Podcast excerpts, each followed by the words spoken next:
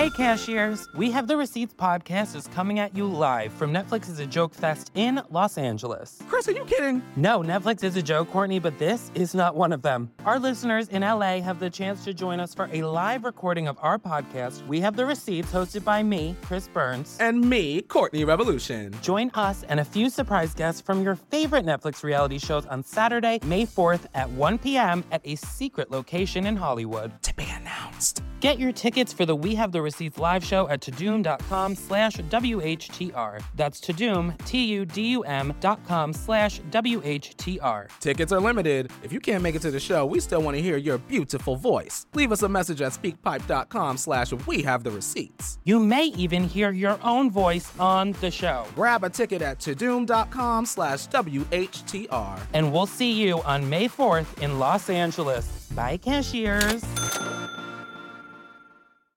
If you've seen bad stand up comedy, you know it can be excruciating.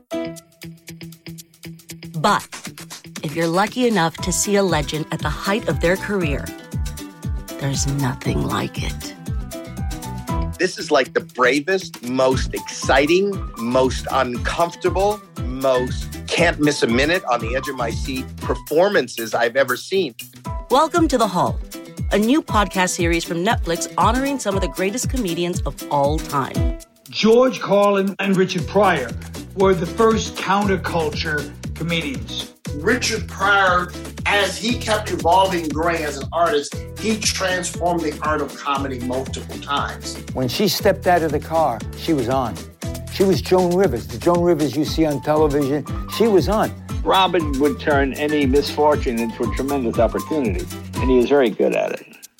I'm Cristela Alonzo, and I'll be your host as we dive into the lives and legacies of these comedy titans. We'll talk with their friends and families, their colleagues and chroniclers, and even a Supreme Court expert to find out what made them so original. He looked at me and said, What he just did, I've never heard before. He just made it up. I said, He made up the whole beginning at Carnegie Hall? So dedicated. She went into labor on stage, so I suppose that was the original collaboration.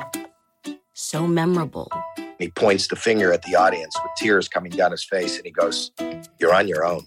And he just walked out of the room. And so badass.